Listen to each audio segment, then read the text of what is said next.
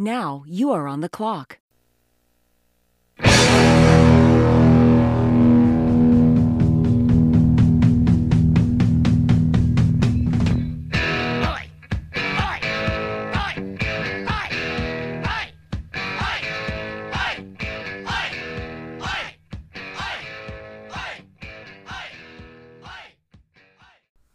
Hey everybody, it's Darren Armani from FantasyMojo.com. Last night we took part in a Football Guys Players Championship draft over at the FFPC. Um, so we want to go over a little bit about how that contest works and discuss our draft. Go over um, my picks, my thoughts behind the picks, and uh, we'll also discuss the teams. Um, that also participated with me. So I had originally scheduled for the seven o'clock draft, but I think I was just uh, it was there was one left.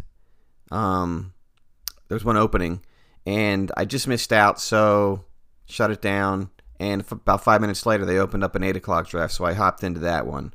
So I ended up uh, drafting with what appears to be um, a bunch of sharks again um, and most of these drafts are filled with very experienced players at this time, which isn't uncommon because um, your most avid players will usually um, get started earlier in the season. Um, but I believe my last podcast I discussed the Revelations draft. So a Revelations draft is a single league, while the football guys drafts are part of an overall tournament. There's a $250,000 first place prize for the overall winner of the Football Guys competition. Um, there are a maximum of 700 leagues, which translates to 8,400 teams. So you have to outduel quite a bit of uh, competitors to, to capture that top prize. But uh, within the league itself, you can still, um, you know, win some nice prizes. Uh, by winning your your individual league. There's a first place prize and a second place prize. First place gives you uh, you have three choices. You can win fifteen hundred dollars cash. You can get a free entry into the 2020 FFPC main event, or you can take five hundred dollars cash and a three pack of entries to the 2020 Football Guys competition. Um, and then you also get a, a nice um, medal for winning your league. Second place in, in your individual league is five hundred dollars, and then once you, you know, d- depending if you win your league, um, there's a championship bracket, and th- there's different criteria for getting into that championship bracket. There's also a consolation bracket, uh, but usually if you win your league or you have the highest amount of points in your league, then that gives you an automatic berth into the championship bracket. So generally, there are three stages to uh, the season. You've got the regular season, which are weeks one through eleven, and then you've got the league playoffs, which start in week twelve. So this is important. Um, it's a shorter regular season than a lot of other competitions out there. So your regular season's week one to eleven. The league playoffs are weeks twelve and thirteen, and then depending upon your performance and your your results um, up until then there will be the championship round and the consolation rounds from weeks 14 through 16. And all the teams are lumped into these overall uh, brackets, and you're going head to head against each other. So there's a lot of dynamics um, with respect to that. You're going to have a lot of overlap between players um, across those teams, and um, it's it's what it, it, what it comes down to oftentimes is you know the differentiation you have between those other teams um, during those weeks as far as the players on your roster and also what your lineup decisions are week to week so it's a, uh, a tall mountain to climb but um, it's it attracts a lot of players a lot of experienced players and it's uh, it's a great competition also keep in mind that there are there are players who will you know load up with a significant amount of entries into this um, competition. So it's it's it's kind of like DFS in that respect, where you know there's are big guns out there with dozens and dozens of entries into this um, competition, and they are drafting early and often um, throughout the draft season. So the drafting, I believe it started at the beginning beginning of May or maybe mid May, and it's going to go all the way up through September. They're going to be drafting constantly, um, it, it, around the clock, literally. Um, at one point in time over the summer during the um, they, they call what do they call that? Yeah, that's the draftathon that they have. So um, so there'll be opportunities to participate in this all off season. Um, go over to the FFPC page. They've got links to all the rules, the entire prize structure, and um, you know that's where you can also sign up for the drafts as well. So, um, so this is my first entry into this competition, and uh, so we want to go over um, again what happened during the draft. Like I said, I started uh, at I was at an eight o'clock draft, and as per usual, I, I was randomly given the the 12 pick, which is the same as what I got in the Revelations draft. So, it you know, the upside is I'm very familiar with the 12 pick, and it I could I literally know what what players are heading my way. Um, you know, on the turns, um, at least in the earlier rounds, and building off of what happened in the Revelations draft, there's a couple things I, I would like to have done differently. Um, so I employed those tactics in this draft, and I came out. I was pretty happy with the team overall. Um, one general note about drafting in these tournament teams, um, tournament competitions, is you're really taking a lot more risks because you're shooting for that overall prize. Um, you know, where you're going to be going against hundreds of teams in the championship bracket. So you're trying to land players that will be league winners and players that will excel, you know, that weeks of weeks 14, 15, and 16 versus a regular individual league where you're playing a little more conservatively. Um, you know, you're only competing against uh, 11 other teams for that top prize. So the mindset is a little bit different. And the, the way that the experienced players you know build their teams shows because they will go after a lot of long shots. They're going to go after lottery tickets, and especially this time of year, hoard those players that they think can launch them um, into uh, overall championship uh, status um, later in the year. So, and I employed a little bit of that of that myself um, in my picks. So uh, that was um, definitely something that influenced my uh, my draft picks over the course of this draft.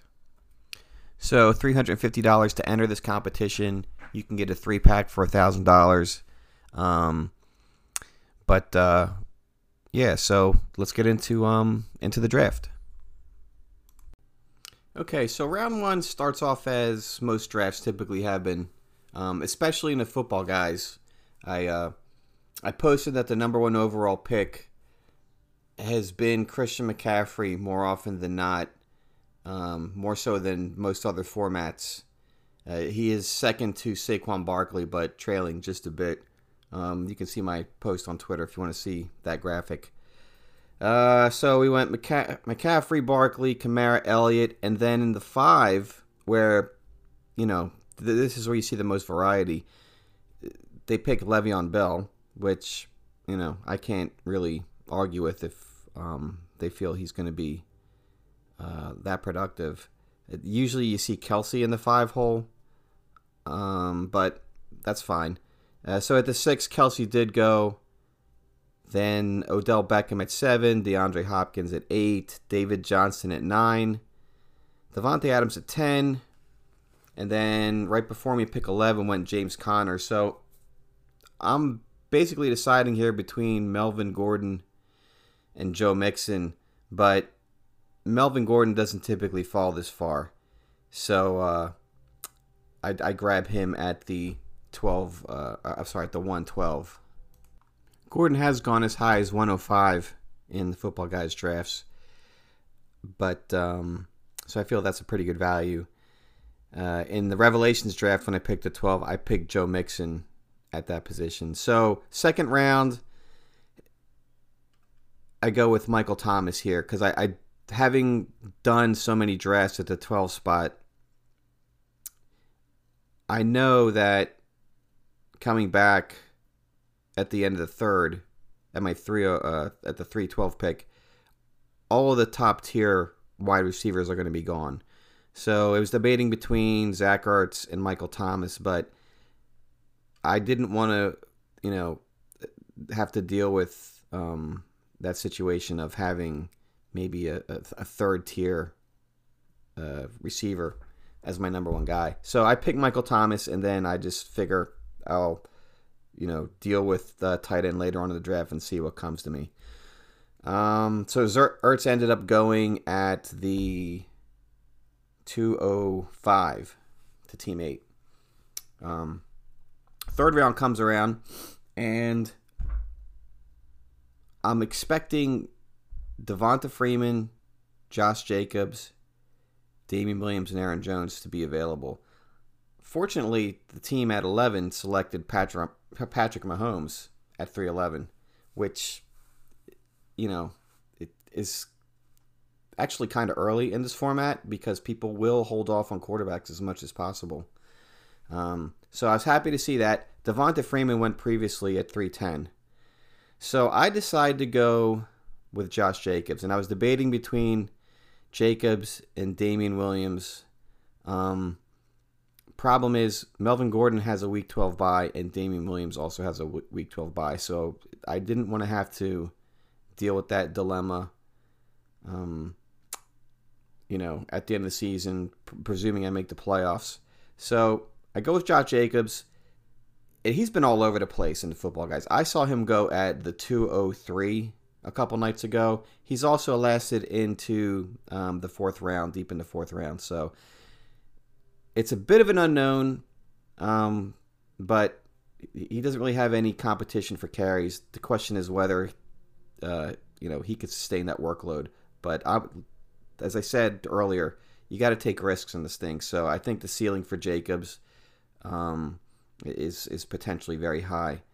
Uh, Damien Williams does end up going at the 404 um, to Team Crack Rock, and uh, he probably won't mind me mentioning his name. He's on Twitter.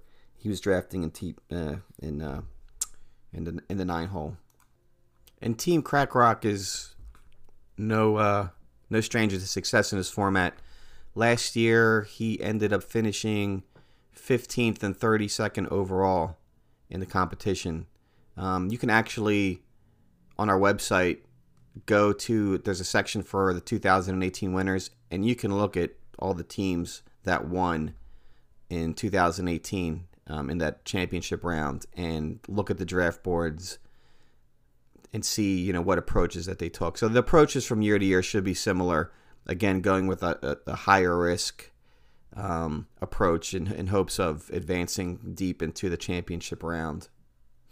Um, also in this draft is uh, Mr. David Hubbard. I think he was drafting in oh at, in, in slot number three.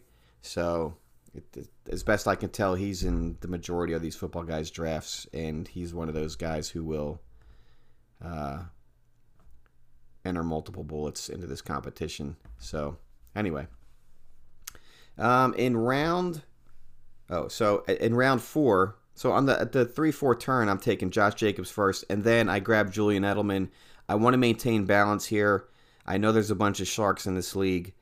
Uh, I don't want to get overweight at any particular position. So I grabbed Julian Edelman at the 401. So I'm starting with Melvin Gordon, Josh Jacobs, Michael Thomas, and Julian Edelman um, as my first four picks. So on the 5 6 turn, I end up taking a couple tight ends here.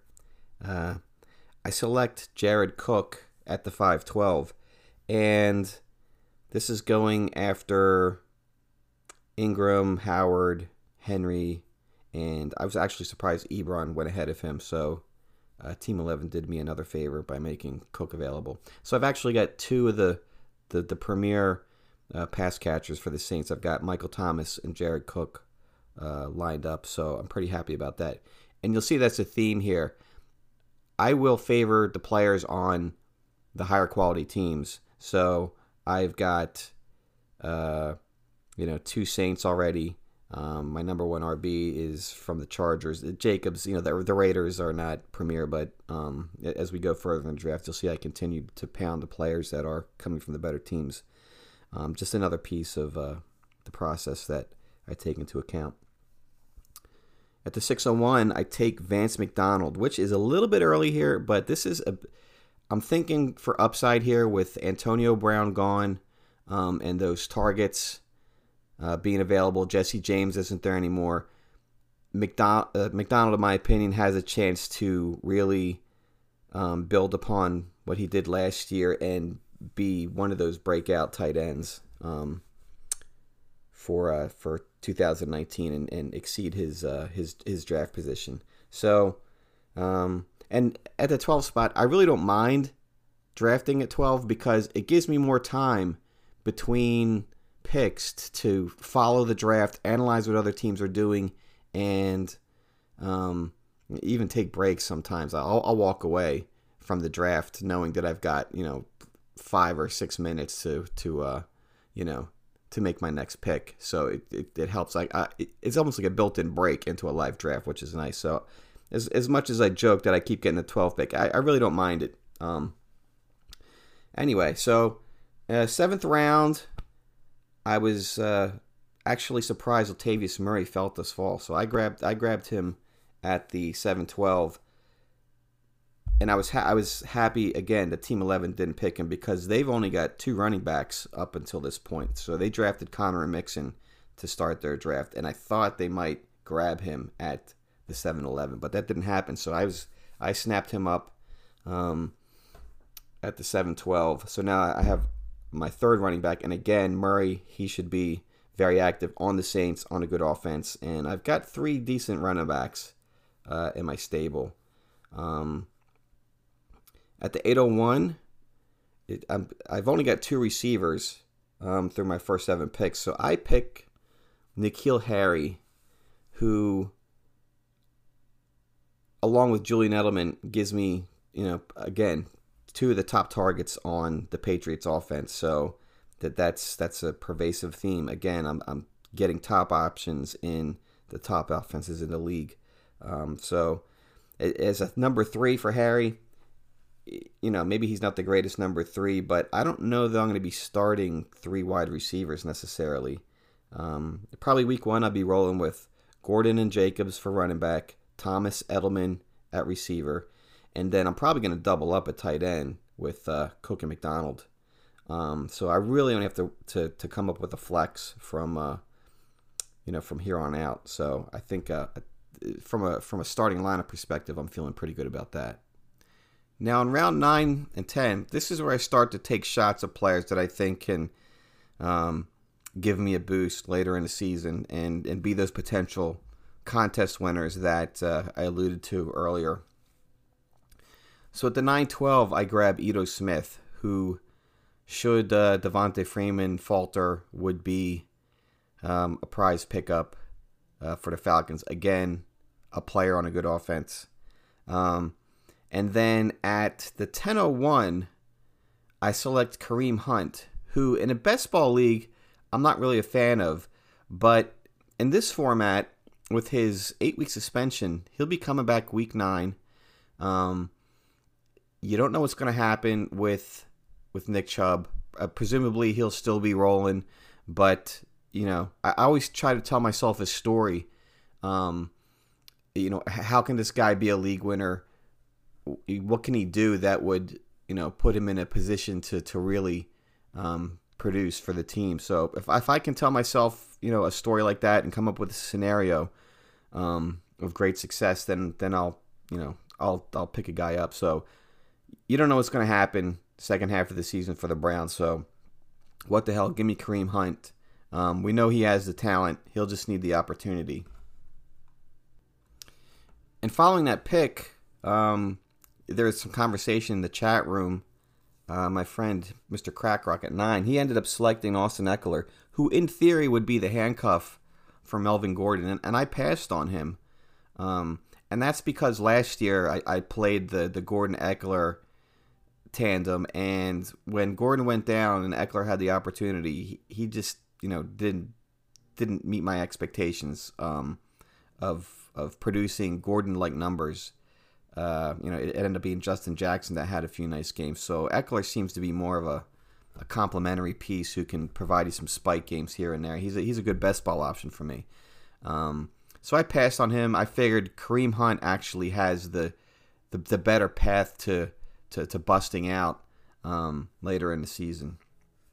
So we're halfway through the draft. That's 10 rounds. Um, rounds 11 and 12 on the turn. So I take Devin Funchess as my fourth uh, right receiver. Um, you know, there's some knocks on him, but I'm drafting him as a number four. Again, he's on the Colts, so he's in a position to to maybe do some nice things. Um, I shouldn't have to rely on him, but if he if he breaks out and starts, you know, over uh, um, exceeding expectations, then then I'm in good shape. And then I select Jack Doyle as my third tight end at the 1201. Again, two nice pieces, receiving pieces for and a great offense for the Colts. A little worried about the hip. I have been in, in, on occasion knocking the guy, but as my third tight end, if he can get over this hip um, situation and and Ebron um, regresses like a lot of people thinks uh, think that he might, then that's a great uh, ad for me as my third tight end um, in Jack Doyle. So up to this point, I still don't have a quarterback, and you will see that in a lot of these football guys drafts. Quarterbacks are like poison. These these sharper players that are drafting in these early leagues are very hesitant to to go after the quarterback and will just you know hoard the, the lottery picks and, and the stud players and just deal with quarterback at a later point in time because you only got to start the one and um, quite honestly we have so much time between now and the, the beginning of the season. You don't know how the situations are going to play out and you could pick a guy up. There's going to be two waiver runs um, before the season actually starts. So the idea here is to to hoard, you know, guys with upside, let the preseason play out, and then adjust your roster accordingly with those two first waiver periods to attack the season when it opens up um, for week number one. So this is all. This is like buying, you know, um, speculating on stocks at this point in time. Uh, so in the 13th, I finally decide to address my quarterback situation. I take Drew Brees so I essentially have a stack here of Saints. I've got Drew Brees, um, I've got Latavius Murray, I've got Michael Thomas, and I've got Jared Cook. So, you know, the Saints schedule actually has a couple uh, rough spots, but on the weeks where they get those nice matchups, you know, I could really, um, in in theory, put up some huge points on a given week. Just a quick look at their first five games. We've got um, they're home against Houston, which should be decent. Then they got two rough games at the Rams and then at the Seahawks. Uh, so maybe you know lessen expectations there. But then they're home against Dallas, home against Tampa Bay, and then they have two tough games on the road at Jacksonville, at Chicago. But I like having um, you know that that option to stack uh, with Brees and, and the rest of the Saints. And actually, going into this draft, I had targeted Dak Prescott as potentially being my only quarterback. But, you know, given a lack of other options at that point, I decided I'll, I'll take Brees and, and, and, you know, get this stack situation going. Um, and then, you know, see how it goes. But I actually did end up getting uh, Prescott later um, in the draft. Uh, we'll get to that. So uh, on the, the second pick on the 13 14 turn, I go with Ryquell Armstead, who is um, a nice lottery pick type player for me. So he'll be the backup for Leonard Fournette. Now, what do we know about Fournette? He gets injured a lot. He doesn't like to play unless he's 100%. And he also comes with creative ways to get himself suspended. You know, getting fights in. Uh, you know, in weird places on the field with, with different players. So he's a bit of a, a powder keg. So Armstead, you know, again, I'm telling myself this is a story, this is a scenario where the guy can really have an opportunity to bust out. Armstead's also a guy that I wanted to uh, get in the Revelations draft, but I waited a little bit too long and, and didn't have the, the chance to get him. Um, so I grab him here in the 14th, knowing that the the you know the acquisition of um, of of these lottery pick players is is a little is moving them up in drafts. Um, so I pulled the trigger on him just a little bit earlier. So 15th and 16th rounds for me. I go with Jalen Richard as he's not so much a lottery pick player, but he's a he's a good complement to having Josh Jacobs. He's not really a handcuff, but Richard's a good PPR guy who, could be a nice fill in. Um, I've been drafting him here and there, so he's just a he's a nice bench player for me um, in the 15th round. And then coming back on the 16th, I'm still light at wide receiver. I only have four receivers up to this point, so I grab Anthony Miller, which is a nice value in um, in the 16th round because normally he's a 12th rounder um, in most of these drafts, from what I've seen. So that's a pretty good value um, as my wide receiver five. And again, Chicago should have a, a pretty decent offense. Now, the 17 18 turn, this is where I grab Dak Prescott as a second quarterback. And I hadn't intended to spend two picks on a quarterback, but because I really kind of like his situation um, for 2019, specifically his schedule, which I take into consideration for this particular um, con- contest, it's really outstanding. Um, and the playoff weeks in week 12 and 13, he is at New England and home to Buffalo. So I can see him putting up a lot of points there. And also to open up the season, which is important in this competition to, to get out. And the same thing in the main event. You want to get out to a good start. Um, so his first five games are home to the Giants, at Washington, home to Miami, at New Orleans, home to Green Bay. Then he goes at the Jets, which could be a little tough defensively, but then home to the Eagles. So, I mean, that's a pretty sweet uh, opening set of games, which will come in handy and, you know, to maybe balance out some of the tougher games that Brees um, is running into there. So I can, you know, I can essentially stream the two guys depending upon the matchups, and we'll see how that those those uh, games are looking once the season gets there. But I feel pretty good about having uh, Brees and Prescott um, as a nice tandem to take me into this competition.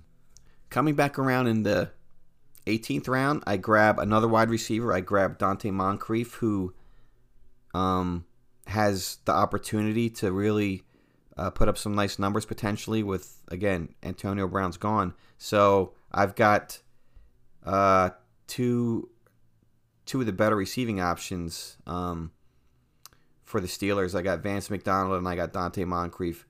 I'm not personally a, a James Washington um, pundit, so I'm hoping that Moncrief can, um, you know, provide some nice value given the, the, the relatively free cost that uh, that he's he's he's costing here in uh, in this particular draft. So that that takes me to uh, the 19th round. But now I have one, two, three, four, five. I got six receivers. So although I was kind of light on them at the beginning, I think I got a nice, decent core um, guys that have upside. And, um, you know, we'll just have to see how it plays out when we get to the season. So rounds 19 and 20. I just take you have to draft a a defense and a kicker. Um, during the draft. That's one of the rules. You can't punt those positions and then pick them up in the waiver periods prior to the season. You actually actually draft those guys. So I go with I had hoped to get the Eagles, but they went uh, a few picks before me.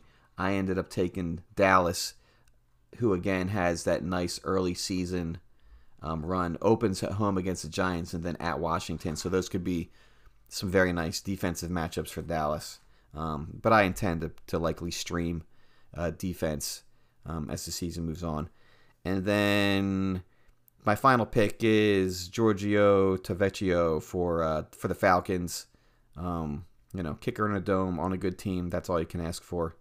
Um, so that pretty much does it for for my particular draft. Um, I feel pretty good about the team. I think I got a good mix of upside players and and starters. Um, and like I said, I took schedules into consideration at the, in the bye weeks, and um, I'm feeling pretty good. I, I, got a lot of the guys that I was targeting. In my opinion, this draft was much easier for me than the Revelations draft, where I had Mr. Tupacker sniping me um, at the 11 spot. I didn't have as, as much of a, a, a, hard time in this draft with. I'm not sure who this individual is, but uh, he seemed to let some some values fall to me on occasion, so I was pretty happy about that. Overall, if I had to give my my team a grade here, I, I give it a solid B.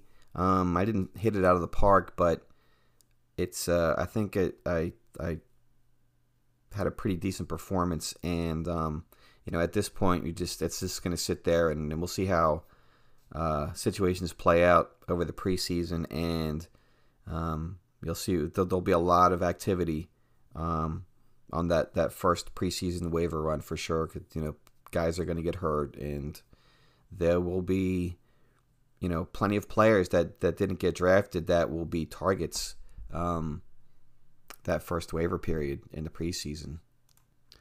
And just from a historical perspective, another thing that we have at fantasymojo.com is all of the waiver runs um, listed for each waiver period, all the players added and dropped.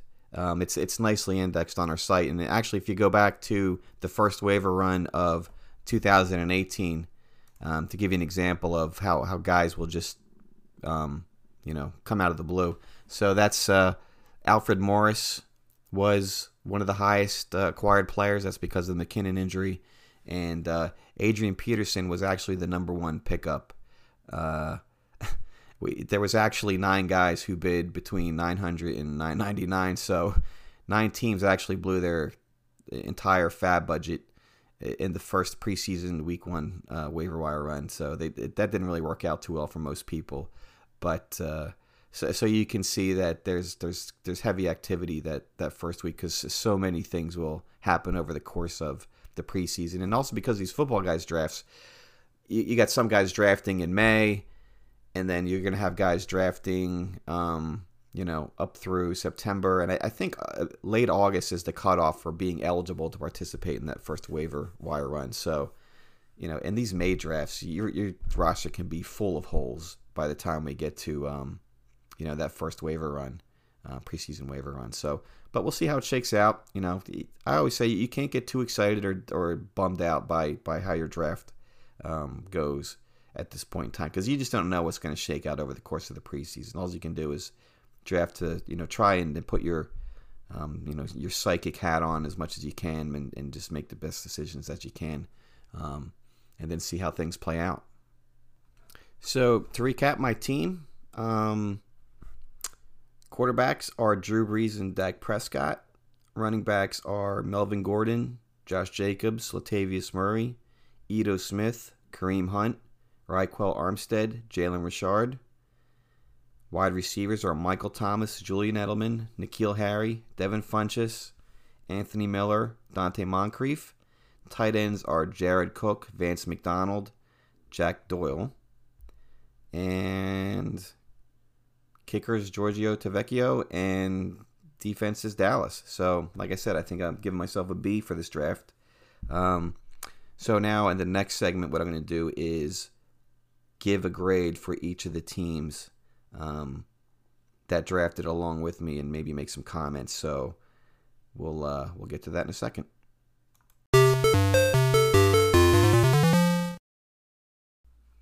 So before we get into the draft grades and, and go over all the teams' um, drafts, you'll want to look in the show notes or, or on the over at fantasymojo.com where we're listing this podcast uh, for a link to the draft board.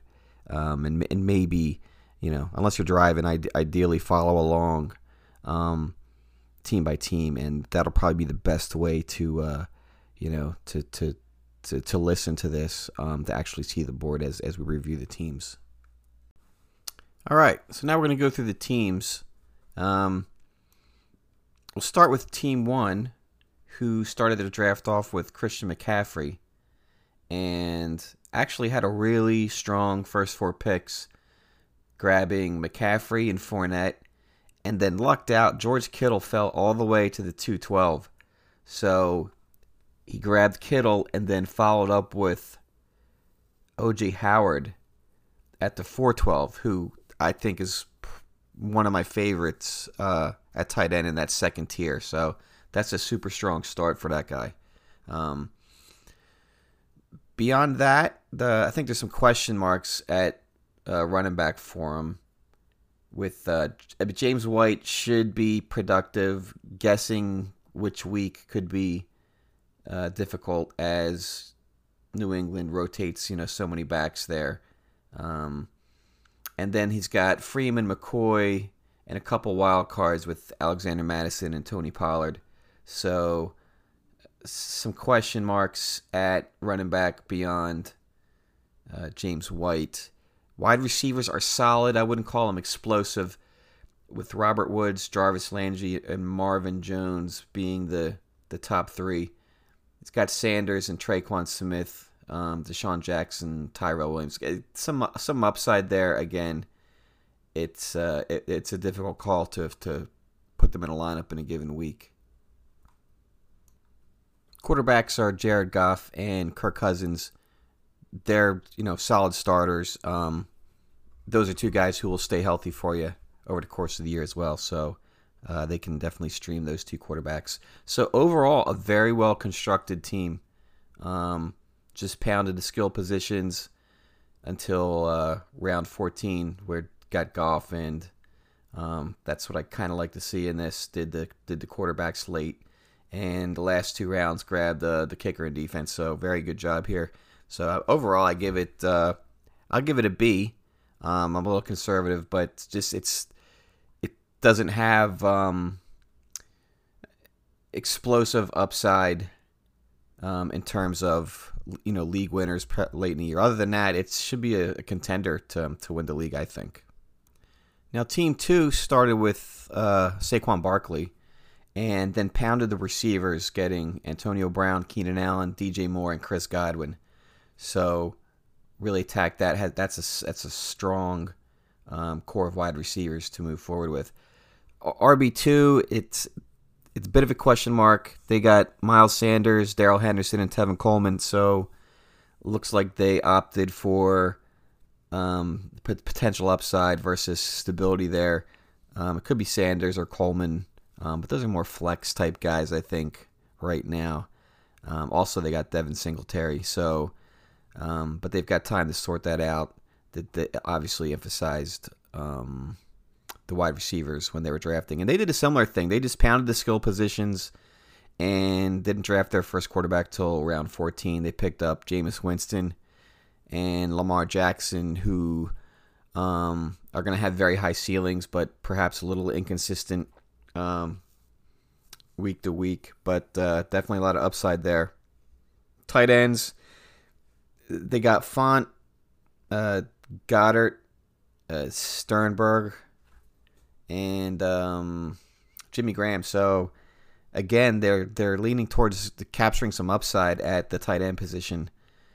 Um, but may I have to end up starting Jimmy Graham uh, out of the gate initially. So that's also a very good team. I'll give that a B as well. And if one of those um, rookie running backs hits, they could be uh, looking at the type of team that could really take them far in the tournament. Team three, it's the same story. These these guys are very good drafters. They also pounded the skill positions up until um, round 15 when they took their first quarterback, which was Josh Allen, kind of a high upside kind of guy, but um, plenty of opportunity to to fill that in later when uh, when waivers opens up if necessary. So they started off with Kamara and Drake as their first two running backs, and wrap those guys with four very nice receivers: T.Y. Hilton, A.J. Green, Tyler Lockett, and Mike Williams. Um, beyond Drake, they went for you know, the backup high upside guys. So they got Rashad Penny, Ronald Jones, Nyheim Hines, Jaylen Samuels, and the Damien Harris. Um, tight end, they got Trey Burton and Mike Gesicki. So Burton is solid. Um, Gesicki, you know, could um, could could have an ascension here in um, in his sophomore campaign.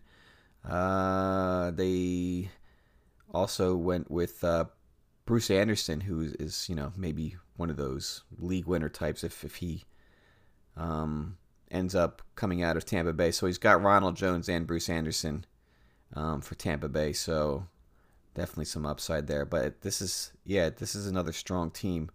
Um, I'm gonna give them a B minus.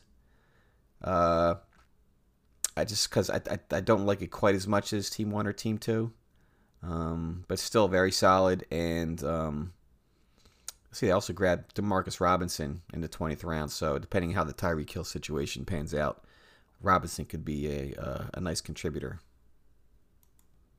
Team Four is uh, named number one Coyote, and they went very running back heavy at the beginning of their draft, picking up uh, Zeke and Nick Chubb, a very solid first two backs. Um, and then followed up with Philip Lindsay and Jerick McKinnon in rounds four and five, who have some question marks, but um, if you know if they come through, then they're looking at a stud uh, running back core with Zeke, Chubb, Lindsay, and McKinnon. Uh, wide receivers started off with Thielen, but then the number two is Robby Anderson, and number three is Keke uh, Coutee. Um, picked up some upside. Curtis Samuel, John Ross, Mohamed Sanu. I mean, the, the, he's, he's a little pedestrian. Um, Terry McLaurin. So uh, definitely some, you know, s- some uh, potential. Uh, tight ends. All three of these guys have question marks. Delanie Walker coming off the injury, Greg Olsen coming off the injury, and Ricky Seals Jones, who are, you know, there's there's brand names there, but uh, th- there's no sure thing um, among that group. So hopefully one of them would pan out. Uh, they got Aaron Rodgers in the sixth. They're one of the few teams that drafted a quarterback earlier. And then they followed up with Trubisky in the 16th to back him up. So, um, you know, Rodgers is a stud. But, uh, you know, overall, I, I'll also give this team a B minus. Um, it's it's very solid uh, not really explosive, um, but uh, they, they, didn't hurt themselves in the draft as far as I can tell. So this was also well done. So we're giving them a B. Now, Team 5, which is named Luck in the Air. Uh, this is an interesting team, not one of my favorites, to be honest. So, with their first pick, they take Le'Veon Bell at five, which is is you know on the early side for him. Um, it could work out, but uh, I probably would have maybe gone uh, David Johnson at five if I was going to take a running back there, given what was left. And then they take Gurley, who is not my favorite either. Um, it, granted, it was it was relatively late in the second, at the 208. So I mean, it, they grabbed him. I, I, I just don't think it's going to happen for Gurley this year. I, um, I've mentioned that on previous podcasts. So uh, then their number three running backs, Jordan Howard. Then they got Chris Thompson and Spencer Ware and Isaiah Crowell. So that's that that running back core could blow up in their face um, potentially. So uh, not not my favorite. And then they also went early on the quarterbacks. They took Andrew Luck in round four and then followed up with Matt Ryan again uh, in the ninth. So they went early QB. Um, tight ends are a question mark with David Njoku, Irv Smith, and Cameron Brate. Uh, I, I don't trust Njoku. Um, I it, he was just really inconsistent last year. It got to the point where I couldn't even start him with any kind of um, confidence. Uh, receivers, they got Amari Cooper, Cooper Kupp, Parris Campbell. Um, again, guys with question marks. So Kupp's coming off the injury. Uh, Parris Campbell's a rookie. We'll have to wait and see with him. Um, certainly, the upside is there, and he's he's on a great team, but uh, you know, if that's your number three um, in the draft, I, you know, you got to be somewhere. You can't be, you know, stellar at all the positions. Um, not much later on with Geronimo Allison, Josh Doctson, and Quincy Enunwa. So the, you know, Amari Cooper and Cooper Kupp are the focal points. Um, so, but the construction of this is, is suspect. They went early also on defense, drafting the Chargers in Cleveland in rounds 12 and 15. So, not a fan of drafting more than one defense, and certainly not early um, like he did there. Also drafted the first kicker off the board in round 14. So, not not really a great performance in my opinion. I would have to give this a D. Um, that may be a little harsh, and I don't like to put anyone down, but um, I, I, I don't know. I can't, I can't envision a scenario where this team um, wins the league, even if Bell and Gurley perform up to their, you know, maximum potential. This is just the way they built this team is kind of, kind of suspect. So, but but we'll see. You know, you never know what what'll happen. Team six is B1G FBG1, um, one of the infamous 26ers that draft in the FFPC leagues. Uh, at their first pick, they went Travis Kelce, which you know is always solid. Um, and FFPC with the tight end premium. After that, uh, they got three nice um, starting receivers. Mike Evans, who they took a little bit on the earlier side in the second round, but that's fine. Uh, Brandin Cooks and Allen Robinson. I mean, those are potentially all number one um, wide receivers, and you got a Robinson in the seventh, which is pretty nice. Um, running backs, Derrick Henry is their number one RB. They took him to third.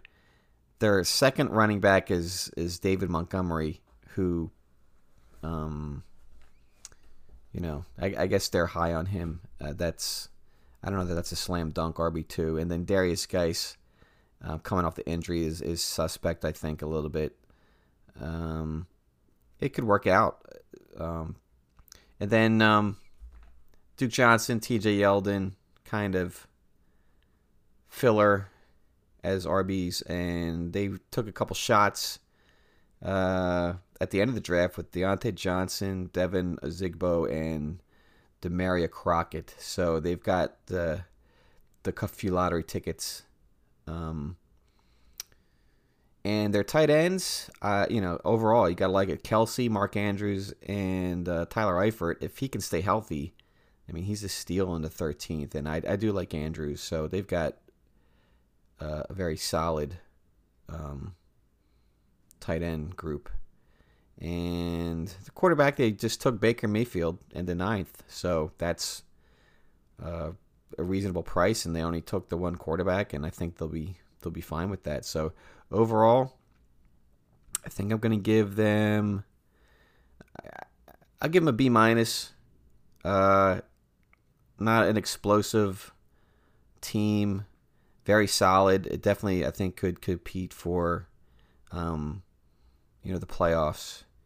But uh, this is a tight draft. I mean, there wasn't a lot of, you know, value dropping. So it, there's a it's it's there's a lot of parity in this league. Um, like I said, it's it's all experienced drafters, and you, you, nothing's getting past any of these guys. So um, it's it's really going to be interesting when the season starts to see how it plays out because I, I don't see well, Team Five was not spectacular, but um, for the, for the most part, everybody has done their homework and was well prepared. So this is going to be a very interesting league to play out. But anyway, so we move on. Team seven is Special K, and they also followed the pound the skill positions and draft quarterback late um, model. So they grabbed Odell Beckham in the first round at uh, position seven. Then grabbed three solid running backs: Dalvin Cook, Kerryon Johnson, Sony Michel, and then uh, went back to receiver. And so Tyler Boyd is their number two, and Alshon Jeffery is their number three. Which I guess you know that's that, that's uh, you know, in line with uh, number two and number three. Um, not explosive, but uh, very solid. And then later on, they got uh, a receiver, James Washington, Andy Isabella, John Brown, Equanimeous, St. Brown. So there's a lot of upside in that group. Uh, tight ends, Austin Hooper, who you know is one of my favorites. Um, I would certainly would have. I probably I might have grabbed him as a as a third tight end, maybe coming back. I don't know, um, but that's a, that's a nice, uh, inexpensive number one tight end for you to grab, uh, and that was in the seventh round. And then he came back with Kyle Rudolph, whose value is coming back up a little bit recently with um, some votes of confidence. Um, you know, the trade talk has has died down a bit, and there's there's talk of an extension uh, being worked out, so his value's coming back up. And then he took a, a flyer with Ben Watson uh, in the 19th, and I don't know that you needed to spend a pick on Ben Watson in the 19th. I think he was he's a guy you could pick up off waivers, um, but they're t- they're taking a shot. Uh, maybe he, you know, um, emerges as the number one tight end there over Austin Seferian-Jenkins. But honestly, at this point, if you look at the best ball drafts, it's Seferian-Jenkins that the, the FFPC community clearly prefers. Um, Watson's going like in the 25th and on um, in the best ball drafts, and Seferian-Jenkins is around the 14th typically.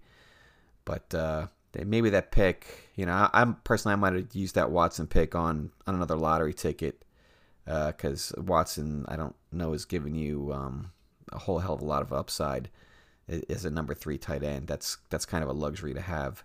Uh, quarterbacks Carson Wentz late in the twelfth and Ben Roethlisberger in the sixteenth. So two nice solid QBs that the, they can um, stream over the course of the season. Um, I mean, those are potentially two top 10 guys, uh, depending how it plays out. So, a very nice team. Uh, give them, I'll give them a solid B on this. They get a, they got a mix of upside and, uh, you know, a strong starting core. Um, so you know, they got a shot. Again, another strong team here. So uh, can't complain. So we move on to Team 8, which is identified only as SH. Uh, th- this team had a really good draft. So uh, coming out of the 8 spot, they picked DeAndre Hopkins in the first round. Then Zach Ertz fell to him um, at the 205. So, uh, you know, I, I, would have loved to have had him, but um, I knew that was the, the price to pay was going to be garbage at uh, at wide receiver if I would have started running back, tight end. So anyway, he, you know, he he benefits here.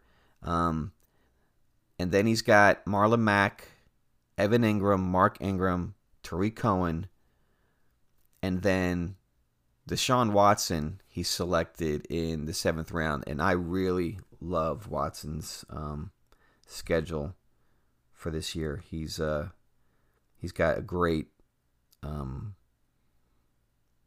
the playoffs for week 12 and 13 are home at Indy and home at uh, home versus New England. So if this guy can make it to the playoffs, which I think he will, I think he's going to really um, fare well in the playoffs. And um, Watson has is a great regular season, weeks one through eleven, also. So if if he had gotten to the end of the seventh round, I might have pulled the trigger on him. Uh, I liked him; he was definitely one of the guys on my radar.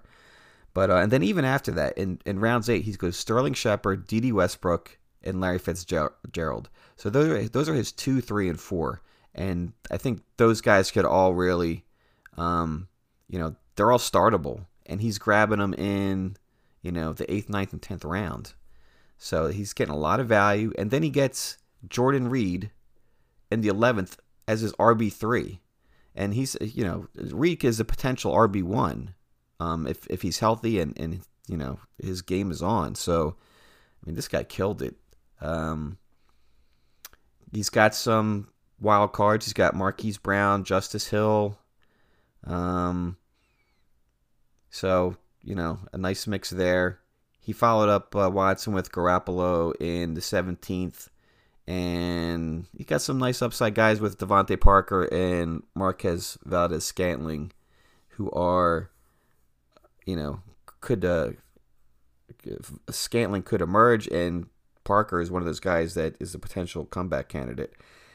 So I, I'm going to give this guy, I'm going to give him an A for this draft. This is really a nice team. He he really did well. Uh, kind of jealous, but um, I think this is a potential league-winning team. How it fares in uh, the postseason, it would be to be determined. So, eight spots, nice. Um, this guy really, you know, he got he caught a break with Ertz falling back to him, and then the cards fell in the right place. So, great job by him. Team nine, Crack Rock, is a similar story. Uh, a very good draft kind of fortunate. David Johnson fell to him all the way at the number nine pick, which is um, he's typically going fifth, sixth pick in FFPC drafts right now. So he caught a break there. Came back with Juju Smith-Schuster in the second, solid number one.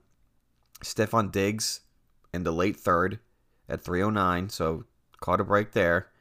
And then he gets Damien Williams at the 404, which is relatively late as well. So he's he's picking up value. Um, like I mentioned earlier, uh, Damien Williams was somebody I had, uh, you know, had thought about, but that Week 12 bye, I, I, couldn't afford to have two running backs um, with the Week 12 bye.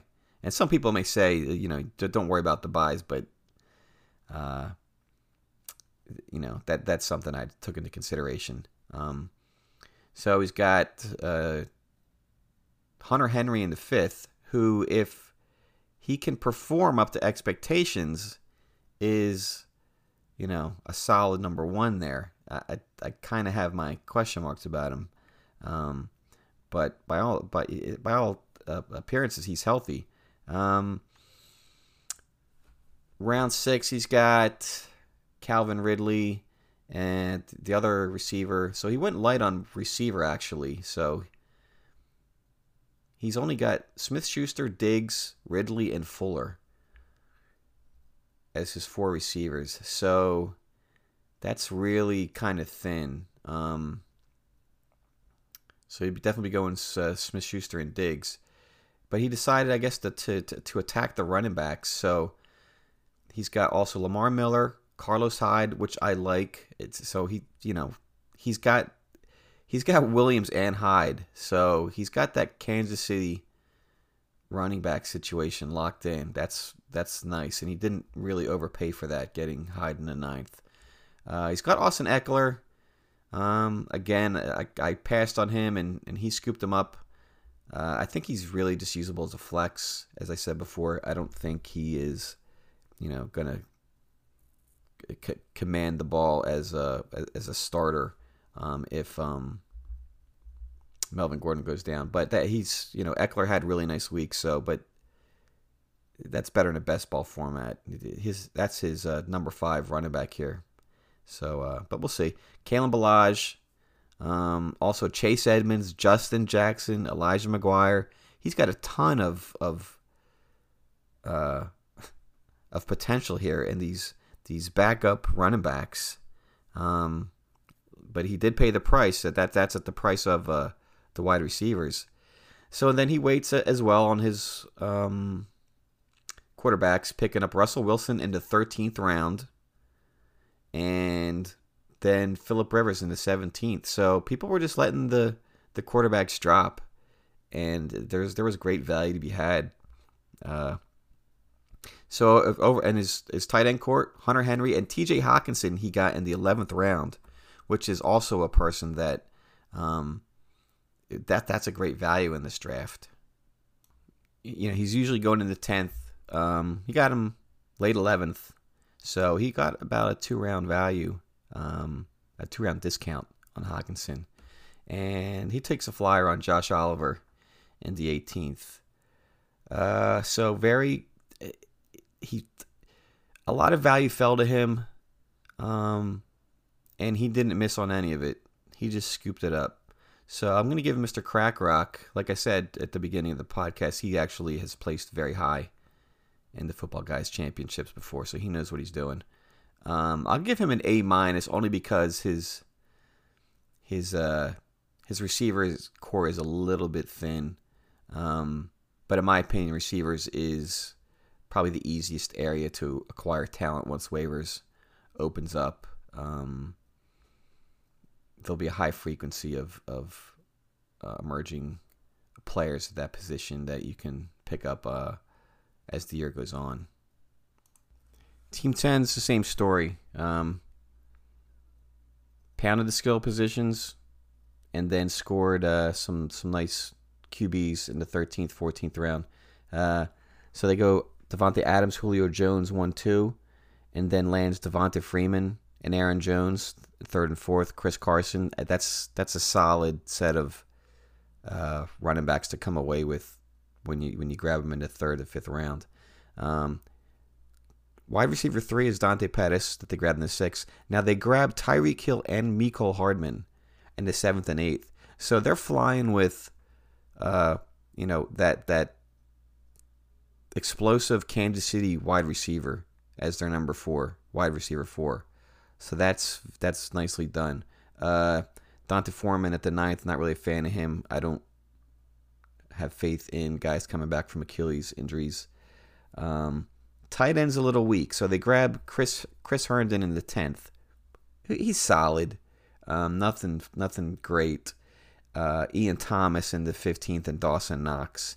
So some some potential there, but clearly they decided that uh, they weren't gonna emphasize the tight ends, which can work. And even though this is a tight end premium format, if you look at some of the championship winning teams, um, they didn't necessarily have great tight ends. So th- there's nothing wrong with that at all. Uh,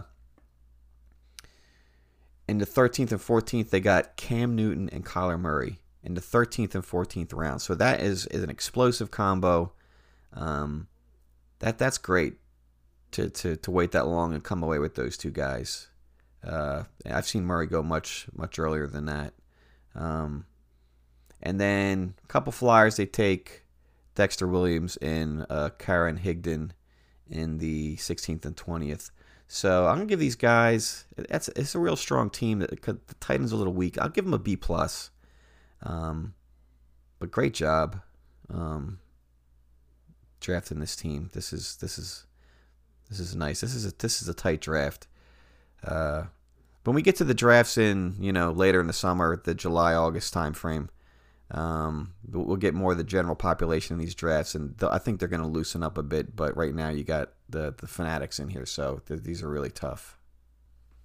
Team Eleven um, had, you know, I, I, think a little bit of a mediocre draft. This is the CFL Kluger uh, team, and so they start off with James Conner, who, I mean, if you've been reading, there's question marks at this time about the whole Pittsburgh starting running back uh, situation.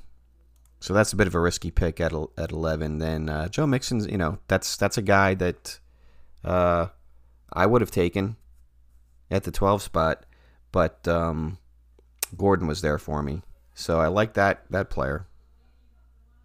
They go early with Mahomes. As far as running backs were concerned in this draft, they went early at the the 311. Um, so they end up with Kenny Golladay as their number one receiver, and then two and three are Sammy Watkins and Corey Davis.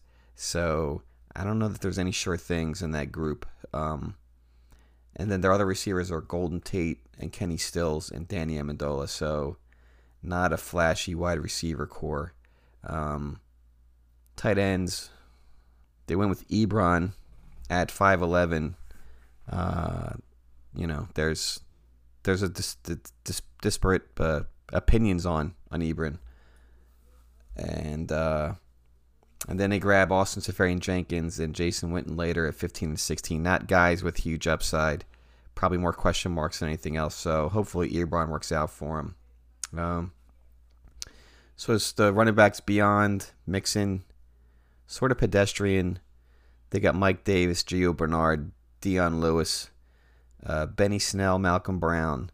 So uh, maybe Malcolm Brown, you know, if if the planets align, maybe he becomes the, the, the number one RB um, for the Rams. Uh, Snell is,